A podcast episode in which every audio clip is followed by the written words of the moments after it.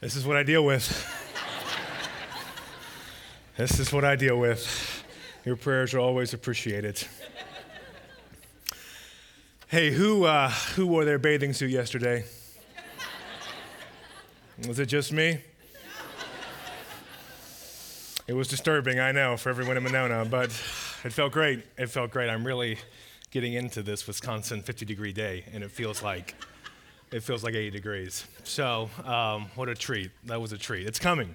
It's coming. Hey, uh, welcome to Door Creek. My name's uh, RD. I'm one of the pastors here on, on staff, and uh, it's great to be with you, especially your first time here, second time here, new here. We're glad that uh, you are here checking Door Creek out. You're coming at a great time because we are kind of launching off the next season here at Door Creek Church, which we're calling Rooted, Grounded for Good. And if you want to learn more about the overview of that. There's the video there, but Mark's message last week lays out kind of the 30,000 foot why and then some strategic initiatives that we're supporting our vision with. And also the brochure that we handed out last week. And as you leave today, the ushers will have a brochure if you want to grab one of those, which just has all the information on there about what we want to do, why we want to do it, and why we feel like God's calling us to uh, move these things forward. It's really, really, really exciting. So you can grab that as you leave. You didn't uh, get one. and with that, we want to really launch into the season with a series that talks about being rooted. And so I want to talk about really what's most fundamental, which is being rooted in the right thing, in the eternal thing, the eternal person, which is Jesus. And so if you have a Bible, you can grab it. It'll be in John chapter 15. John chapter 15. If you have a phone, you can also find the Bible on the World Wide Web and grab it there. John chapter 15. John chapter 15 will be in verses 1 through 11 and also uh, verse 16. John chapter 15. So if. Um, you're not familiar with this part of the scripture. This is one of the gospels uh, that John wrote about the life of Jesus and his ministry and his teaching, his life, his death, his resurrection, his ascension. And we're coming to a section now in the Gospel of John that uh, is kind of a famous section. You may be familiar with it. It's a pretty famous teaching of uh, Jesus. And this section, though, the context is very interesting. From John chapter 13 until John chapter 17, Jesus Jesus is teaching uh, on Thursday night before he's about to be crucified on Friday. So that's the context, especially John chapter 15. And in John chapter 13 and 14, Jesus has been in what they call the upper room. Uh, the disciples have had the Passover meal together. Jesus has washed their feet. And at the end of John chapter 14, Jesus says uh, it's time to leave. And so they go somewhere. We're not quite sure where they go in John chapter 15. I'm thinking maybe they went to a vineyard, which would work well with him teaching teaching about a vineyard, but we're not sure. But this is the final um, teaching that Jesus is going to be giving to his disciples. So he's walked with the disciples, the followers of Jesus, for three years now, and this is it. This is the final instructions he's going to be sharing with them. So, if you ever read the book, uh, The Last Lecture, or if you think about uh, what would be the things that you'd want to tell people if you knew that you had one more night to live? What would be the one, two, three, four things you say, this is it? When I boil down what I really think matters, what, what is actually going to help you live your life, these are the things. And in these chapters of Scripture, Jesus has gathered the disciples around him and he's saying, These are the things you need to know. These are the things you have to remember. These are the ways you have to live. And so in John chapter 15, He's going to be talking about abiding, about remaining in Him, about how the disciples can actually thrive and grow. He's going to call them branches, and he wants these branches to bear fruit, to make a difference in the world, and not to wither and to die and to be exhausted. And so he's going to talk about how does that happen? How can you be connected to me even long after I leave you? And so it's a powerful section of scripture, and it's just as relevant to us in 2016 as it was back then. And so that's the context that Jesus begins to speak. John chapter 15, verse 1. I am the, the true vine, and my Father is the gardener. He cuts off every branch in me that bears no fruit, while every branch that does bear fruit, he prunes, so that it will be even more fruitful. You are already clean because of the word I have spoken to you. Remain in me as I also remain in you. No branch can bear fruit by itself, it must remain in the vine. Neither can you bear fruit unless you remain in me. Okay, we'll, we'll stop there. So there, there are three characters here in the story there is Jesus, who is the true vine, there is God, the Father, who is the gardener, and then there are the disciples, the followers of Jesus, who are the branches. So those are the three characters in the garden. We have the gardener we have the vine, and uh, then we have the branches. And Jesus in verse 1 here says, I am the true vine, and my Father is the gardener. And so you may be somewhat familiar with this passage, and you imagine a vineyard or you imagine vines, and, and those things are all, are all true. But we may lose some of the power of what Jesus is claiming here about who he is and what his ministry is about. And you'd have to go back to the Old Testament and, and learn that the people of Israel, the people who God chose as his people in the Old Testament, were called the vineyard of the Lord. They were called the vine of the Lord. And, and, God created them and He redeemed them and rescued them and He brought them into the promised land. He gave them the law to follow. And He said, I want you to be my vineyard. I want you to produce fruit that when all of the other nations around look to you, they see me and they see how beautiful I am and how glorious I am and how majestic I am by the way in which you're going to live. But we know that the people of Israel were not always fulfilling being the vineyard of the Lord. Isaiah 5 7, the prophet says this He says, The vineyard of the Lord Almighty is the nation Israel, and the people of Judah are the vines he delighted in. And he looked for justice, but saw bloodshed, for righteousness, but heard cries of distress. So, what Isaiah is saying here is that the people of Israel were supposed to, were supposed to embody justice and righteousness. But when the prophet looks at what they're doing, he sees only bloodshed and distress. So, they're not being a good vineyard, they're being a bad vineyard with, that's not producing healthy and good fruit. And so, throughout the Old Testament, the, the people are looking for someone who can actually be the true vine, who can actually be justice and actually be righteousness, because the people are unable to fulfill it. They're unable to obey God as they should. And because of that, the other nations are looking around and saying, We're actually confused about who God is because of the way in which you're living, which can happen even now to us. And so Jesus steps on the scene and he says, I, I am the true vine. I'm the true vineyard. I'm the true Israel. I'm the one who truly embodies justice and righteousness. I fully obey God. I fully depend on God. I'm going to show you what it looks like to be the ultimate vineyard of the Lord. And then he's going to talk about how abiding in him and remaining in him means that he wants these disciples to now bear fruit.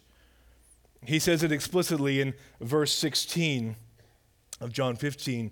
Jesus says, You did not choose me, but I chose you and appointed you so that you might go and bear fruit, fruit that will last so that whatever you ask in my name, the Father will give to you. And so there's some marching orders there that Jesus chooses the disciples to go and bear fruit, fruit that will last, fruit that won't go away. And so we just maybe want to be clear about what this fruit is. What are we talking about? Because it could be one of those church words that we use and we're not really sure what it is, right? Clearly, Jesus is not teaching for the disciples to just go and grow oranges, okay? Or to go and make strawberries. So that's going to change the world.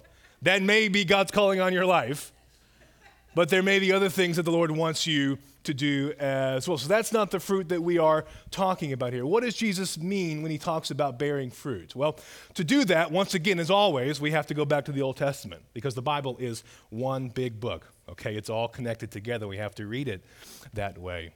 And we go back to the very first command that God ever gave to Adam and Eve. The very first command that God ever gave to Adam and Eve in the Garden of Eden before the fall before things got really broken. In Genesis 1:28, this is what God said to Adam and Eve. God blessed them and said to them, "Be fruitful and increase in number, fill the earth and subdue it." Rule over the fish in the sea and the birds in the sky and over every living creature that moves on the ground. Be fruitful and increase in number. So, the original uh, mandate given to Adam and Eve is to be fruitful to increase in number. And that means both to multiply physically, to have babies, but also uh, to multiply their influence and God's presence throughout the whole world. To the way in which they live, that they would bear fruit that brings glory to God. Uh, I put it this way to bear fruit, this may be helpful, this will be on the screen.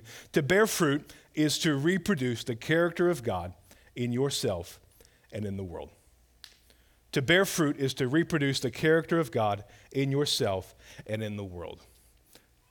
And that was the task that God gave Adam and Eve. It wasn't just to sit in the garden and hang out and just look at everything. It was to bear fruit, to have the character of God reproduced in their life and then spread throughout all around them. And that's the charge that Jesus is giving the disciples that the character of God, the character of Jesus would influence them that they would begin to look more like Jesus, and, and the people around them would begin to look more like Jesus, and, and the world around them would begin to look more like the kingdom of Jesus and not the kingdom of this world. A great place to look about what this fruit specifically is is Paul's list of the fruit of the Spirit in Galatians 5.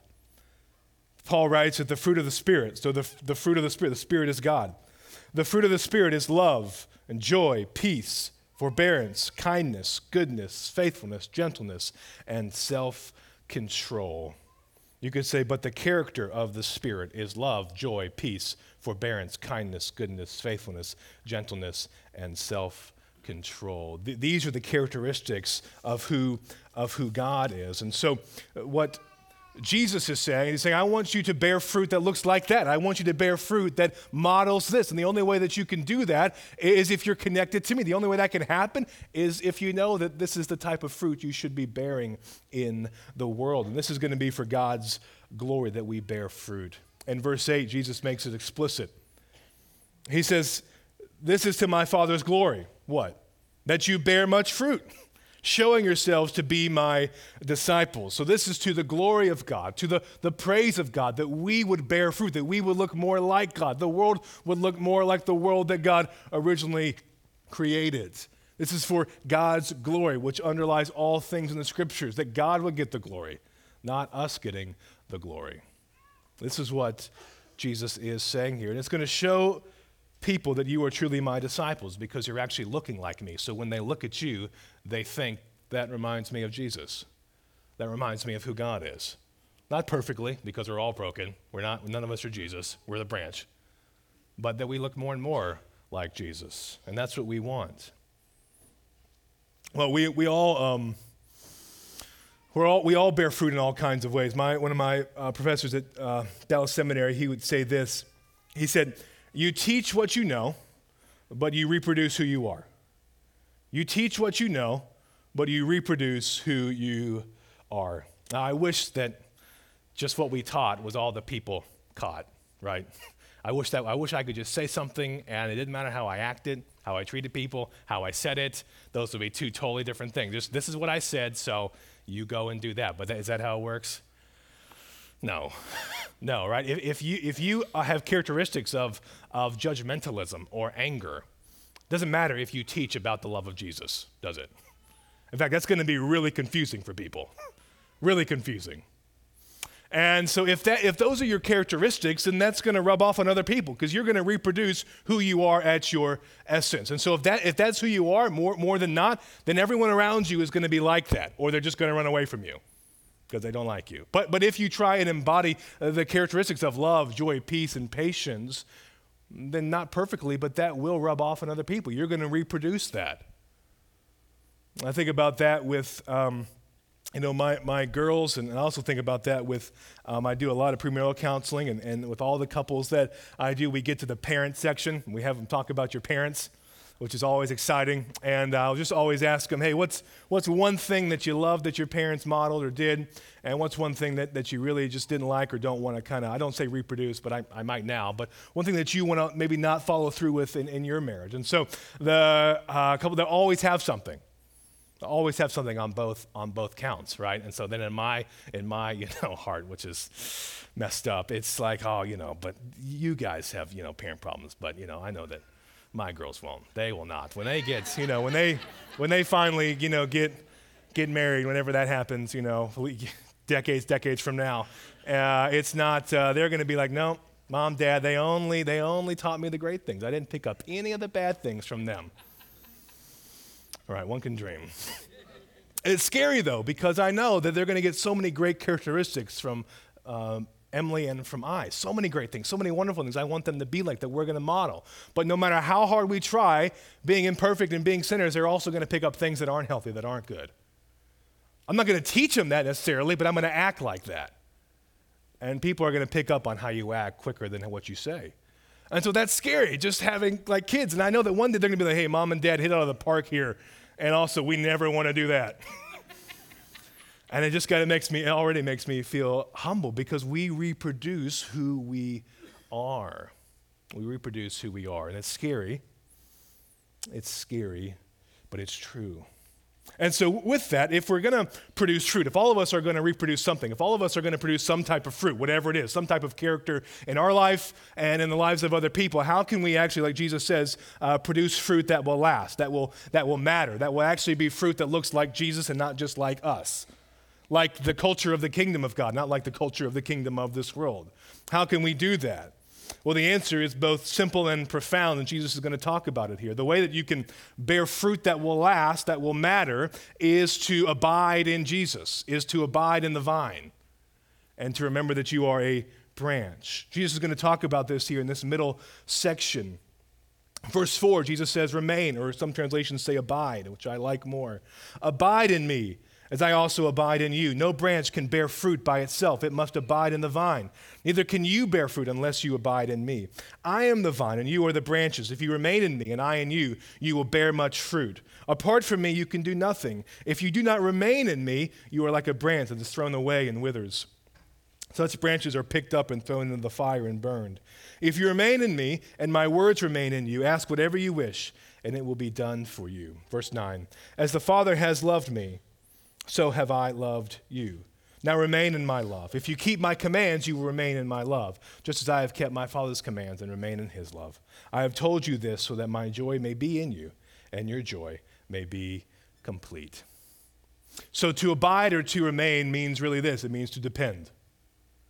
To depend. Where are you getting the source for your life, for your purpose, for your meaning, for your joy? For your sufficiency? Where are you going to? What is the power source for your life? And this is where we just want to always be clear that, that we are the branches and we get into trouble when we, when we want to become the vine. Both the life source, this is not good. We have to remember that we are the branches and that that's actually enough. That should be enough for us. And to be attached to the vine, to Jesus, is what's most important. If we want to bear fruit that will last, then we have to be connected and abide in the vine. We, we, were, we were created to be totally dependent beings, not independent. We were created to be totally dependent. And only as we're being dependent upon Jesus will we bear fruit that lasts and be a healthy, thriving branch and not one that withers, as Jesus says in verse 6. Verse 6 is a, is a strong verse. Jesus says that there'll be some branches that if you aren't abiding, you're going to wither.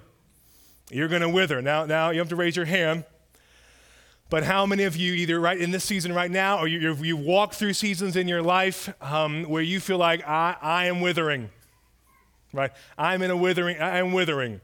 The branch is in winter. The branch is empty, and the winter season sometimes seems longer than any other season. We all walk through these seasons. I, have walked through withering seasons. We, that's part of life. And so, what we want to do is say that's, that's normal but how, how can, in those seasons, can we avoid moving down the path from withering to even worse than that? To being more separated from that. When we're in a spiritual drought, how do we combat that? Well, if you're in a real drought, um, which like in Texas or California we would have we would have droughts and there would be these restrictions that you would place on things so you can only water your lawn you know for 8.5 seconds every third Tuesday and if you broke that you know the the Rent-A-Cops would come and just, you know, do all that. And it's like, I'm sorry, I just, the plants are dying. And it's like, but nobody else has, has water. And it's all about restriction because you have to conserve, conserve, conserve, and save. And hopefully over time, then you can have more and more and more. But if you're going through a spiritual drought, that's not what you want. You don't want restriction, you want abundance. You want the faucet turned completely on. You have to go back to the vine. And so the way to combat withering is to keep going back to the vine, to keep going back to the source of life. Just as a branch depends upon the vine for all of its nourishment, so we have to go back to Jesus for all of our nourishment. And so, just a couple of, of things to think through as we, as we want to be people who are rooted in Jesus and avoid withering as a branch. N- number one, um, is we want to be people who are abiding, but not striving. Abiding is better than striving. A lot of us are people that strive, right? Striving is kind of something that is really, uh, it's seen as really great in our culture. You strive hard, you work hard, you just, you achieve. And striving, though, is often really man-centered. It's just, it's human-centered. It's built upon you having to come from a place of emptiness or need and to try and get to a place where you can achieve something or, or receive something or get something so you feel some type of accomplishment. If I can, if I can get this, if I can make this happen, then I'm going to feel like I've arrived or I've got this. And so we strive and make things happen and we work really hard and, and we're just trying to fill ourselves up, but it's by our own effort. But that's going to leave us and leaves many of us exhausted and tired and anxious and fearful because we can't ever strive enough. There's always more to strive for, more to work for, more to try and achieve. We're never satisfied. But that's how many of us live. And to, end that, Jesus says it's not about striving, it's about abiding. It's about depending, it's about, it's about resting. It's about resting. And that's really hard, isn't, isn't it really hard? Don't, aren't we just naturally wired to just strive to go get it? Right? Give me the three steps. I'll take the mountain. Just show me where it is. we, we, it helps to have things we can check off and get done. But that's not always how it works in the kingdom.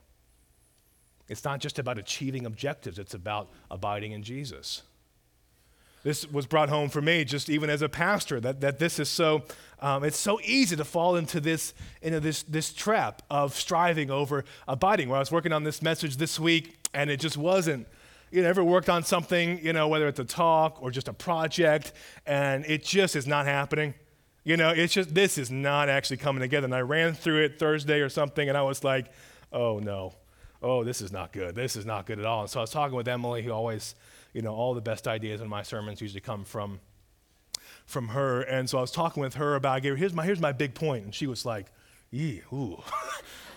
it's like, okay, good. That's what I thought. I thought you may have been more encouraging, though, with you know, I think they're really going to love it. I think once it hits them, maybe I'll say it this way. And she's like, no, I don't think that's actually that great. Okay, good. And so I'm like, Thursday, this is like Friday. I like to just have it done in time and just run through it a ton so I know it and it was just not, it was not happening. And, and so I'm like, just all this pressure, and I'm just like, I got to make it happen. And so I'm reading, and I'm, I'm just, this got to happen. This point's to just kill, and this, this thing, and this thing's to be awesome. And it's like, no, that's just terrible. And like, oh, there's this pressure. And so like Friday night, I had like this almost nervous breakdown where I'm just like, I just like threw up the Bible in the air, cut in my notes. I was like, this is not happening. Ah, you know, that, and this is where I was.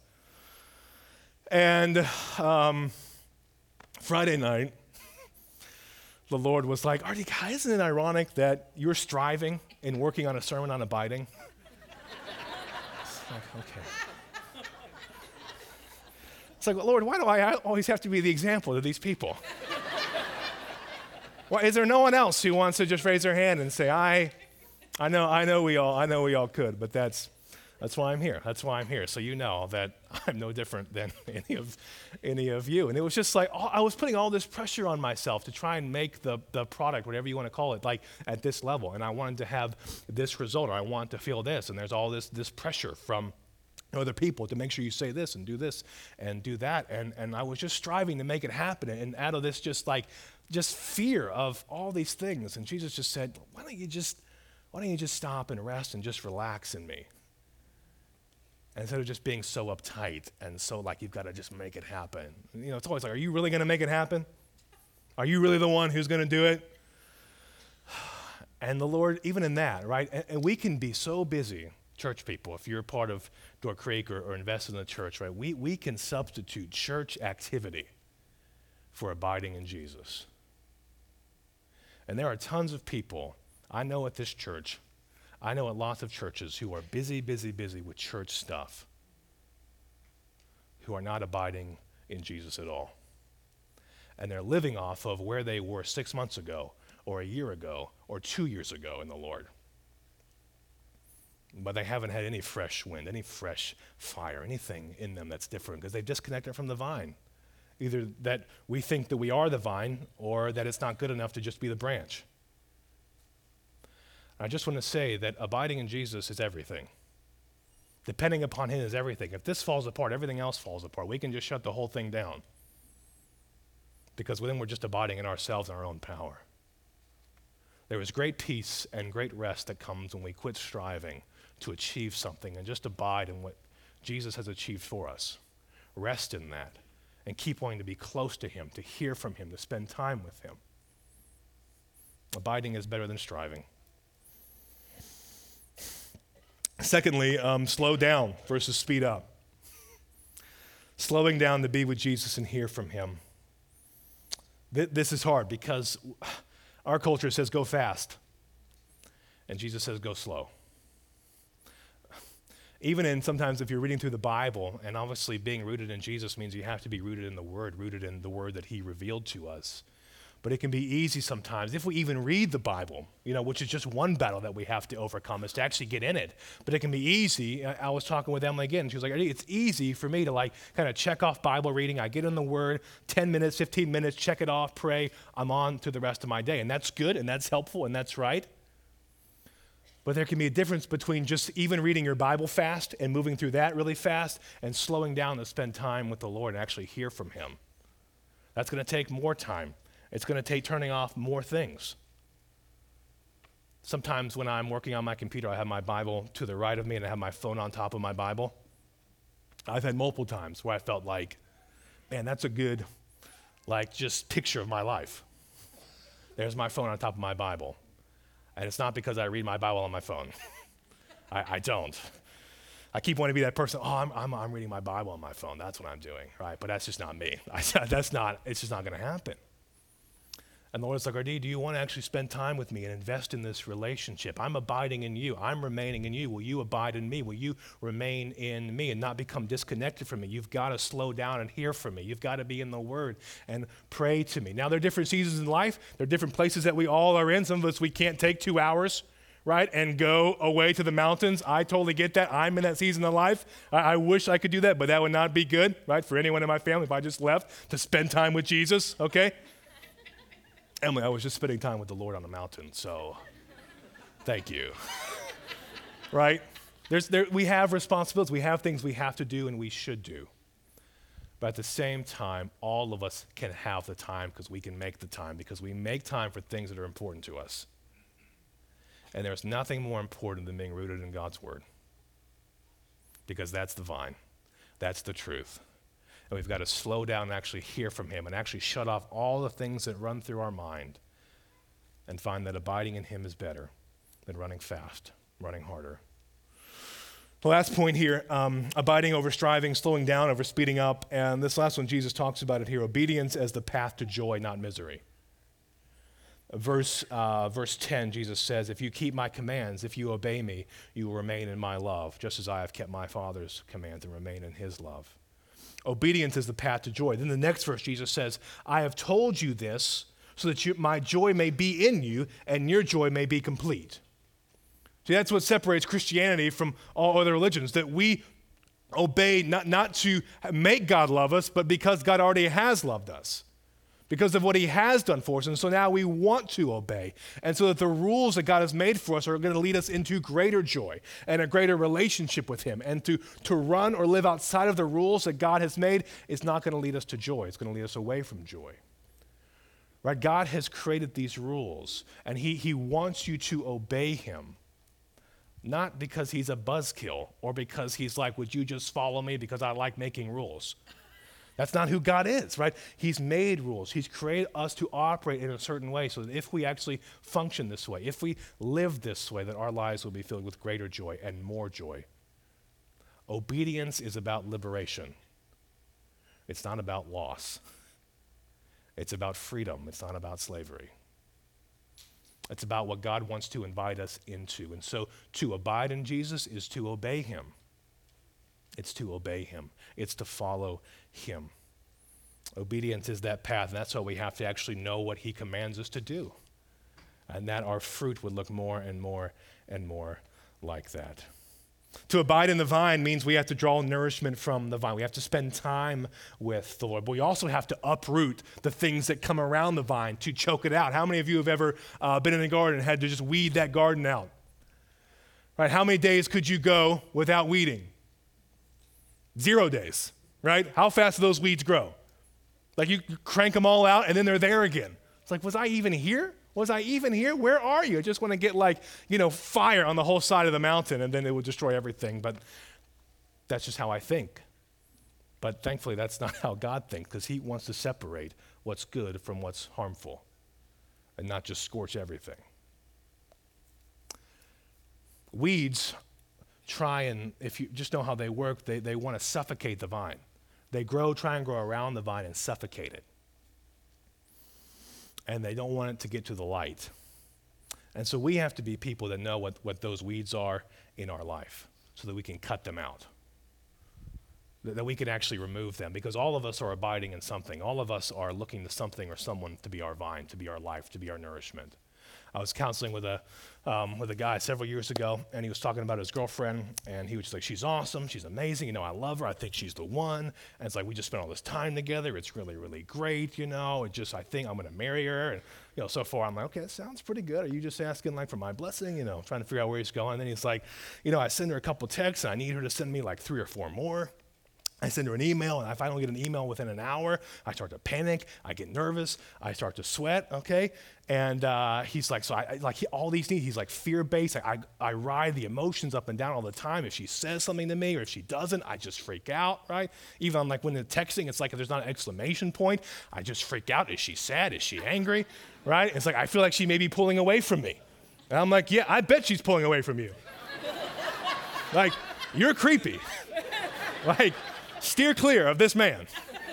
But that's a whole other message on being just, that's a whole other talk. That's like, dude, what are you doing? He's like, I know, I don't necessarily want to be this way, but I just keep having to go back because I just feel like if I, you know, if I lose her, and I just said, I just said, man, like, it's okay to enjoy your girlfriend, but it, it's not okay for her to be your joy. And like, she's your vine. She, like, she is your vine. And you are looking to her for everything, for what actually only Jesus Christ can give you. Like, it doesn't mean I'm not saying break up with her. I'm just saying you've got to know what is most important. She can't be your vine, because if she is your vine, you will destroy that relationship. But if Jesus Christ is, that relationship can actually be healthy, because then you're just both branches trying to go back to the source. And so all of us have things, right? Especially it can be good things that we look to and say, if like our jobs, our kids, right? Um, our cars, whatever that we just say, if I can just have this, if I can just get life from this, and someone tells me that this means something, then I know, I know that my vine is worthwhile. And just say, you can't have a better vine than Jesus. There's nothing greater than being in Him and knowing Him. Anything else that you that you make your vine besides Jesus Christ, it'll make you wither. It'll make your winter last a long time. Maybe for a while you feel like you're in summer. It'll feel great. This is awesome. But over time, we're not functioning as we should, and the branch will wither and die and become cut off. But thankfully, it's not just our work of cutting, it's also God's work. I don't know if you caught verse 2 there, but um, Jesus says about God the Father, He says, He cuts off every branch in me that bears no fruit, while every branch that, he, that does bear fruit, He prunes, so that it will be even more fruitful. Now, pruning is something that sometimes maybe we think we put on a coffee cup and say, Oh, I want to be pruned. I love pruning. But have you ever pruned something? Have you gotten like the knife out? It's basically a knife. They call it scissors, but it's basically like a knife where you cut um, the branches off of the vine so that things can grow.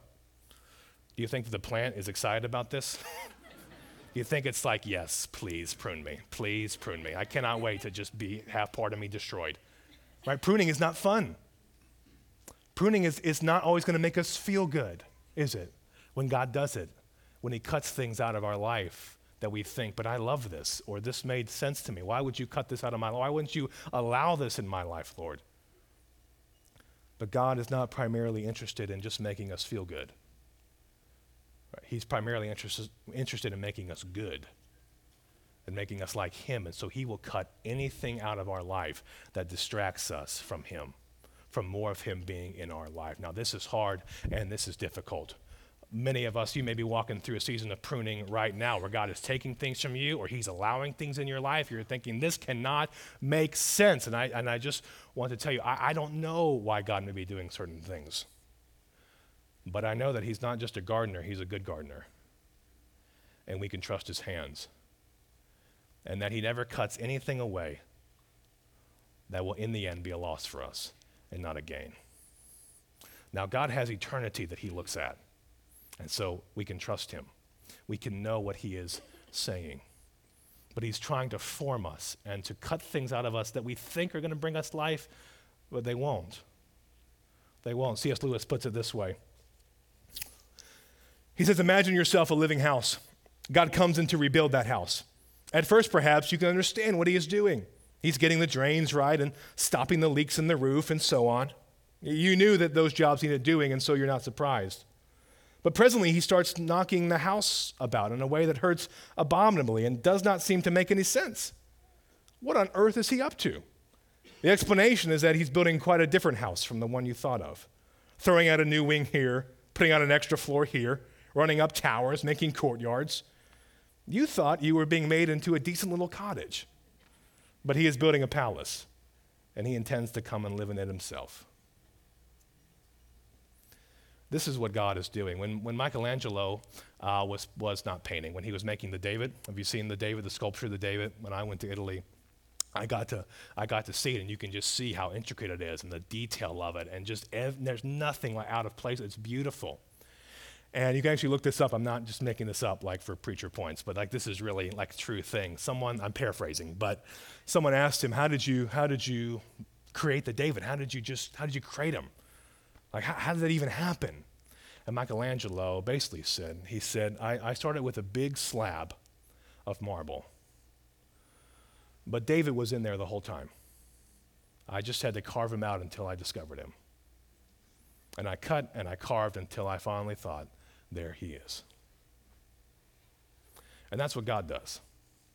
That's what God is in the business. He's the good gardener. And the question is do you trust his hands? Do you trust his timing? Do you trust his purpose? Do you trust that the garden he's making is beautiful and eternal? And we know that we can trust him because Jesus Christ trusted him. And we can look to Jesus and say, if you trusted him, then we can as well. Because here's what happens to Jesus just a few hours after he tells this to the disciples. He goes and lives this out.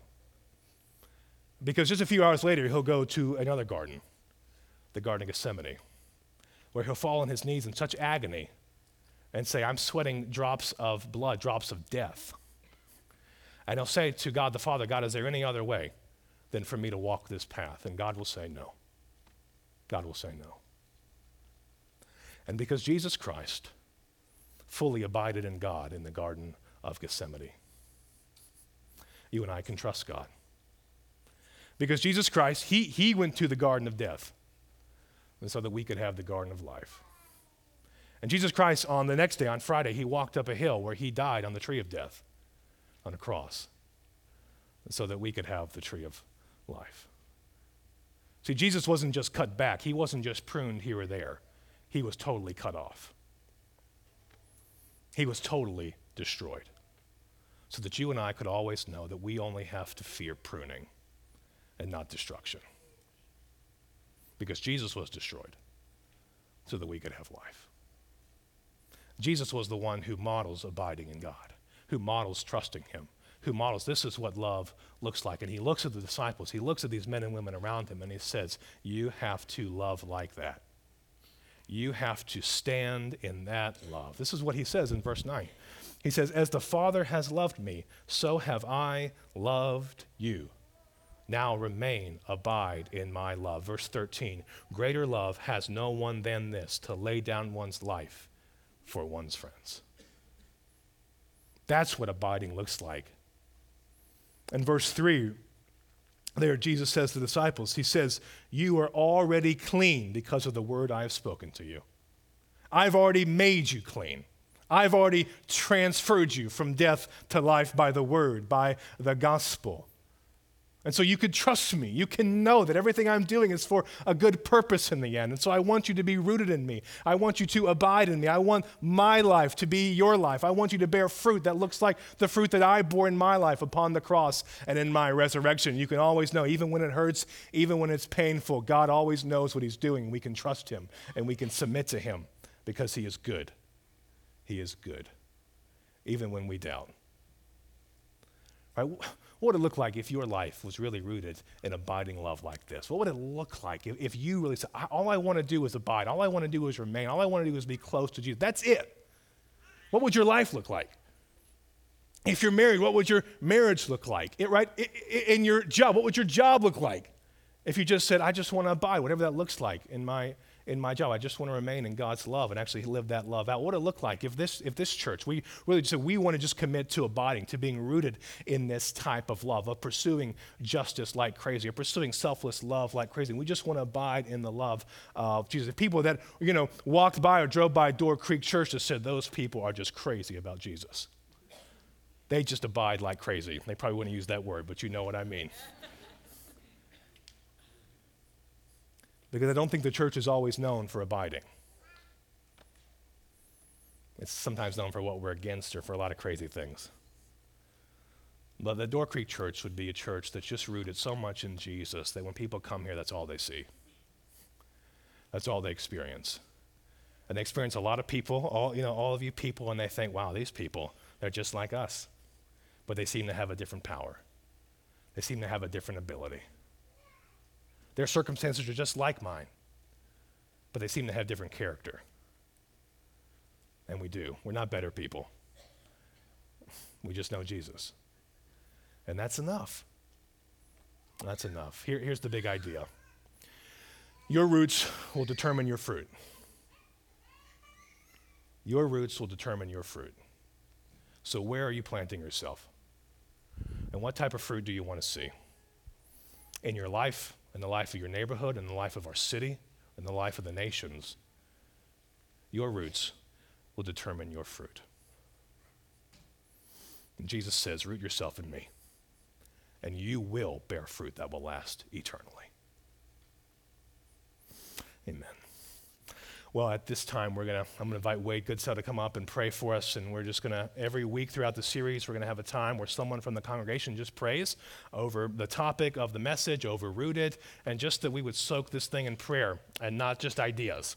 Not just we want this to happen and let's just go strive and make it happen. But let's actually pray that God would move in a mighty, mighty way. So Wade's going to pray for us, and then the worship team is going to lead us in a song, and I'll come up and close us with some announcements. Wade. Good morning, church. Let's pray.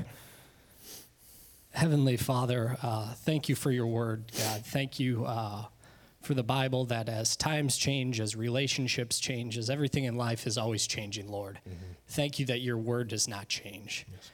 And Lord, I pray that uh, Rooted would not just be about this church, Lord, but it'd be about your church, about mm-hmm. your kingdom, Lord. I pray that this would not just be a hundred Sunday mornings, Lord, but that this would just transcend into our lives, that this would be our Monday mornings, our Friday nights, God and that uh, living a generous lifestyle, Lord, living not a good lifestyle, but a godly lifestyle, Lord. I pray that you'd refine in myself and refine in everyone in this room and part of this church, Lord. Just chip away at us and refine the character that only you can bring to us, Lord. Thank you for the godly leadership within this church, the godly men and women on the stewardship board, on the staff, God, and in this congregation, Lord. I pray that uh, we would go and be the church in the world, not just this week, not just for these two years, Lord, but through our lifetimes. In your name we pray. Amen.